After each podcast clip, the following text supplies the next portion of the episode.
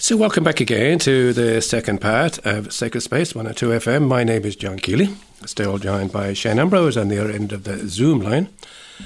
And today we're fortunate and delighted uh, to have join with us Doctor Ruth Patterson. Um, Doctor Ruth was first was the first woman to be ordained a minister of the Presbyterian Church in Ireland in nineteen seventy-six. In two thousand three, she was awarded an O B E for her efforts in reconciliation. She's written four books and numerous articles stemming from her commitment to unity and peace. Ruth, you're very welcome to Sacred Space one oh two F M, and thank you indeed for taking time to speak with us today. Thank you. It's a pleasure to be with you. Thank you. Maybe before we start, where we like to start with our guests, is maybe you can share a little bit with our listeners, a little bit about maybe your family background, your faith upbringing, that type of thing, please. Okay, well... Um I, my roots are really in Donegal, although I was born and brought up in the north, but my father was a, a Donegal man. Um, they worked a, a little farm in the extreme northwest of Donegal. Uh, he went on to become a minister in the Presbyterian Church. My mother, both parents born before partition, so my mother was born in County Monaghan, um, and she became a medical doctor. And uh, we grew up as a Presbyterian minister's family, which um, entailed moving around a bit. So I would have lived both sides of the border, north and south, and would feel equally at home in either place. Uh, I have an older sister who uh, was a, a surgeon. She was the first female surgeon in the north, actually, and a younger brother who lives in Derry. And... Uh, So I'm, I'm the middle one, and uh, I suppose growing up in those years, when you were uh, what they called up here a daughter of the manse, there was a sense in which you had to watch all your P's and Q's, and uh, uh, as if you were uh, some sort of um, public display for keeping the faith or something, but, you know... However, that's that's now largely gone, thankfully, and people are allowed to be their individual selves. Not that my parents ever made it so, but it mm. was just the custom of the time. Um, and so we lived in various places, and I went to uh, Queen's University and did a an arts degree and a social science diploma. And um, then I think when I went on to Canada for two years to study community development, because I felt uh, a great attraction to community. When I was first a student in Belfast, the Presbyterian chaplain at Queen's was a man called Ray Davey, who went on to found the Corrymeela Community of Reconciliation that some of you may have heard of. And um, he always stressed the importance of community and of Christian community in particular. And he introduced us to all sorts of fascinating people, including George MacLeod, who founded the Iona community, and um, the founder of the Agape community in Italy, and many other places. So community, and Christian community specifically, has always been part of my life. And so uh, when I got the opportunity to go to Canada and actually study this thing that was sort of like my heartbeat, that was amazing. And that was a, a two-year master course. And in my intervening summer, I worked on Vancouver Skid Row. And this will date me, but it was the height of the hippie era. And everybody was going to France and San Francisco with flowers in their hair. And um, but uh, that reinforced uh, for me the whole concept of community, because there were thirty of us from all over Canada who lived in a, a tumble-down uh, church and adjoining tenement block, and we lived wonderful community during that summer. So if the church was to mean anything, it had to be involved where people lived their real lives and worked and, and or didn't work, as the case may be, and, and sweated and suffered and so on. And that denomination wasn't the most important thing. And there was that, that beginning of a sense that uh, all these things like religious denomination, gender, age and all these other things are part of my secondary identity, but my primary identity is who I am in Christ. And so that was sort of further strengthened for me while I was in Canada. And obviously, as you just outlined there, your faith was very important to you, uh, because in nineteen seventy-six you were ordained as a minister of the Presbyterian Church in Ireland. Can you share maybe yes. some thoughts around your faith at that point in your life? Well, I, I think very briefly what happened was when I was in Canada, Ray Davey wrote and asked me to come back and be his assistant. He was a very enlightened man and he didn't have to have theological training, and he always chose women to be his assistant. And I refused three times, but on the third time of asking, I felt it was right to come back. And that was nineteen sixty-eight, which was a, a, just a turning point for all of us in Ireland. It was the beginning of the civil rights movement. And I began to see that there was a need for some people who were trained not only in community or only in theology, but who could combine both in themselves because of the particular nature of what was happening to us. And also, so I decided to go and study theology.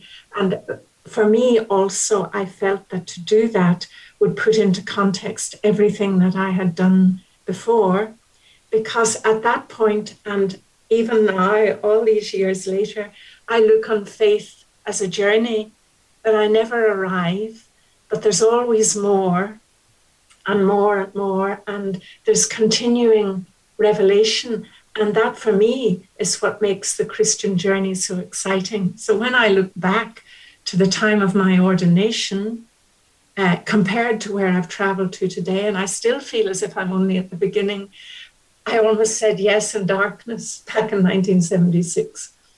And that was a, uh, quite a tough road to hoe, because not only was I the first woman in the Presbyterian Church, I was the first woman in any denomination in Ireland. So I was a bit of a freak, or people, whether I liked it or not, were judging the whole question of whether women should be ordained or not ordained, and how one person performed or failed to perform. So, um, yeah, so that was a time of of searching and questioning and, and yet feeling. Dag Hammarskjöld once said, Uh, weep if you must, but do not complain. The way chose you, and you must be thankful. And that's the feeling I've always had throughout my life, that it wasn't so much that I decided to do something, but that the way chose me. Lovely. And, you know, um, also just when we were thinking about uh, the sort of questions we'd ask you, you know, just to give some people an idea, our audience, um, some idea about all the work you do. Um, in nineteen ninety-one, you also become director of the Restoration Ministries. You, you were awarded a, an O B E for the services to reconciliation work. Can you tell us a bit about this, these reconcil- uh, this Restoration Ministries, please, Ruth? Yes, well, I was minister on a, a coalface housing estate during the worst of the Troubles for fourteen years. And out of that, this concept of Restoration Ministries emerged. And uh, in nineteen eighty-eight, a small interdenominational group of us got together to pray about the future. And as we did, the words of the twenty-third Psalm kept coming, "He restores my soul." And to cut a very long story short, um, we formed ourselves into a charity, and Restoration Ministries was born. And I left parish ministry to go into Restoration Ministries full-time in nineteen ninety-one. There are two main thrusts to our work, healing and reconciliation. The, the one thrust is, is very private and confidential, where people find and find in us a safe place where they could come and really tell their story and be heard, because people are never going to be able to leave a particular burden or hurt down unless they've been awarded the dignity and respect of being really heard, that someone's really listened. So we did an awful lot of work in that regard, and, and still do on a lesser scale now. And um, the more public side was to seek by whatever program or means we could to provide as many opportunities for people to meet together across the different divides that constitute today's society and simply build relationship on the firm belief that attitudes are about hearts and minds, and hearts and minds are changed through the building of relationship. So we were very firmly faith-based. All our work is based on prayer, and we've never been funded by any church or government agency, and yet we're still able to be in existence today, which just makes me want to stand back and wonder at, at God's provision and his goodness. Bruce, that's that's um that thing of of of, of interconnectedness and and and just reaching out to the other.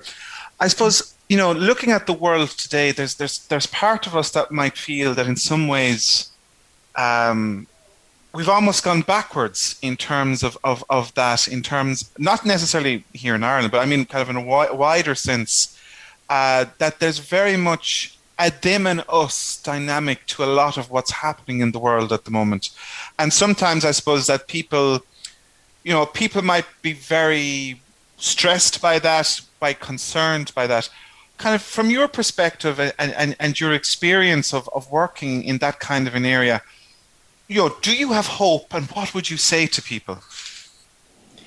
Yes, of course I have hope, but hope is not the same as an easy optimism which disappears when the first winds of adversity begin to blow. But hope is is something much deeper and and stronger. And the hope, um, uh, one of the things we, we have found is that Uh, we're not very good at the big grandiose acts, but the only way that we can counter what you were describing, Shane, is bit by bit, by the, the repeated, the domino effect of the little actions of reaching out, reaching out a hand in friendship, of um, actually living acts of compa- simple acts of compassion and kindness, that actually provides uh, almost an invisible base for hope in any situation where there's conflict, because it, it,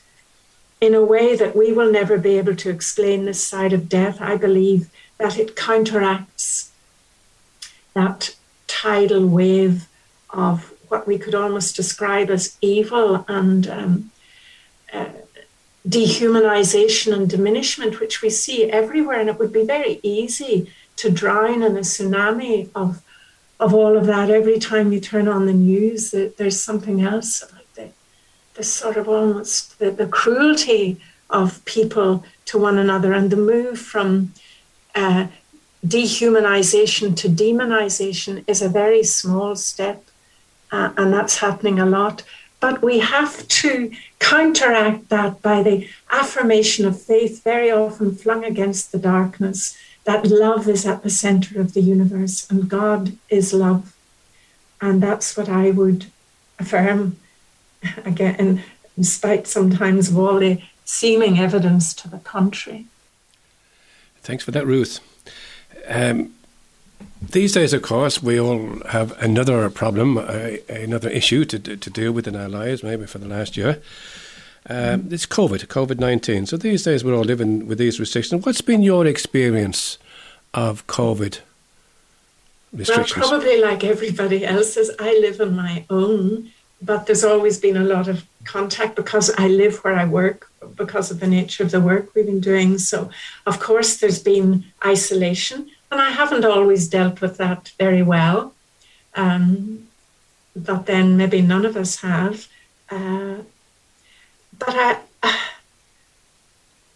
I mean, nothing, someone said to me the other day, this is worse than the Troubles up here in the north. At least we were able to meet with people. At least we were able to to um, give someone a hug, express our relationships in what, whatever way we wanted to. But now, you know, this isn't possible. And that sense of, of being isolated has been very hard for people. And at times I have found it very hard, and, and you wonder what's going on. At other times, I have thought, you know, there's always a gift somewhere, and there's the other side of the coin. And while during my, my experience of over the last year, I've had several, um, the details don't matter, but fair, several fair, fairly difficult things to, to live through. But looking back, and retrospective guidance is a great thing. Uh, the overriding feeling that I have is, is thankfulness for the mercy of God. Um, and I don't mean that to sound pious or over holy. I really mean that uh, sometimes from the depth of of uh, of despair. You know, so, um, it's been a strange time. We couldn't alter it, but we can. We could alter the way we reacted to it, and I suppose that's been a journey. You know, when the last choice, the last choice left to us, when everything else has been taken away, is to choose how we react to a situation. And uh, I'm always learning that. I never, I never totally get it right. Mm. but, I, suppose, I suppose that's that's fair. I suppose for many people, one of the challenges with, with COVID has been the fact that we've seemed to be so not in control. Mm-hmm. And um, as you said, it's that, you know, it's not that we can ever be in control. You know, there, we, we, we, that, that sense of control is, is sometimes is an illusion. But as you said, it's being able to say to ourselves, I decide how I will react to this, uh, gives a person that sense of, it's me that's doing this. I'm not being buffeted along by the tides of, of history or the winds of change. Yes. It's mm-hmm. that, you know, I can somehow determine my position in the world. And I, you know, that's actually, that's an important thing I suppose to say to people, um, you know, particularly as we're coming kind of at the, at where things are standing at the moment and we're in transition in and out of lockdown and all, the, and all of that, because it's not going to be the, um, the easiest thing for people to transition out either. Uh, quite a few people have said that actually, you know, they've gotten used to it. You, you adapt, you've gotten used to it, but you know, it's getting back out with people is the challenge. Yeah. Yeah, and so how do we energize ourselves to to do that? And one of the little phrases that has been uh, going around and round within me, and I'm trying to live it, is, well, it's really in the form of a question. How do I live the future I long for in the present moment? Because that in itself is a statement of hope. Um And so so that when I eventually fully emerge from this liminal space, I won't have to start at square one. Mm. you know, Bruce, Bruce, would you mind would you mind repeating that again for our listeners? What what the question that you posed yourself? Could you say it again? Yeah. How do I live the future that I long for in the present moment? Powerful. It's a powerful question. And it's it's it really puts up to us to say, stop kind of worrying about the future that may be. How would you want to make it happen now? And that's that's a challenge for us, I think. Uh, would you say, Ruth, that you know that we we oh, sometimes absolutely. we live in the past and the mistakes and the conversations we wish we had. We worry mm-hmm. about the conversations and the things we're going to do, and sometimes we forget about now. Yeah, mm-hmm. I mean that's one of the one of the biggest things that's been with me right throughout COVID, the, the challenge of living in the now, in the present moment, with all that it holds, be it, you know, shadows and light, but but fully living in the now. I mean, um, I remember once years ago, it was the first book by Father Richard Rohr that I, I read, called Everything Belongs. And he said something that just has stayed with me ever since. He, he talked about Um, we cannot attain the presence of God because we are already totally in the presence of God. But what's absent is awareness, you know, and, and little do we realize that he's maintaining us in existence with every breath we take. So every moment he's choosing us, you know, now, now, now. And then he, he finished that little statement by saying, we have nothing to attain or even learn. We do, however, need to unlearn some things. And gosh, I've been in a school of unlearning. You know, um, Just maybe just to finish up there, Ruth, uh, there's the, maybe there's one question I'd like to pose to you. Um, what, what would you say to people who are struggling to make in any connection with God in this, the twenty-first century Ireland? There's a lot of challenges, there's a lot of options. Gosh, if I had the answer to that, I don't know. But just I w- thinking about that, I would say that sometimes we strive too hard to make connection. The connection is already there from God's side. And again, it's about uh, awakening to that. And so I would want to say to people, just relax a little, stop striving and and and let go and and and tap or choose to dare a little to tap into a love that's there for everybody. And you'll never really find it unless you start practicing letting go a little. I suppose maybe, you know, I've heard people say a lot recently, I don't believe in God. And yet when something bad happens, they blame God for it. But uh, I would want to say to people who say they, they can't believe or they don't believe, well, just let's put that to one side for a minute and let me say to you, you may not, but God believes in you. God believes in you. And see how that begins almost unknown to you to, to very gradually transform something inside yourself. Beautiful. Beautiful, Ruth. Thank you so much indeed for that. And unfortunately, as usual on this program, we're, we're caught for time again. Um, you'll stay with us actually for the for the for the next part, for the third part of the program, where we, we read and reflect on the Word of God. Yes. yes. Perfect. Thank you. But before that, there's a piece of music you'd like us to to listen to. Can you introduce that to us and maybe the reason why? Yes, it's a it's a song called "May I Suggest This Is the Best Day of Your Life," and again, it's that living in the now. And I had my niece sing it for me at the fortieth anniversary of my ordination. It's a very special song to me, just because the specialness of the now, even this now when the three of us are talking together, it won't come again like this. No. It's the best day of our life. Yeah.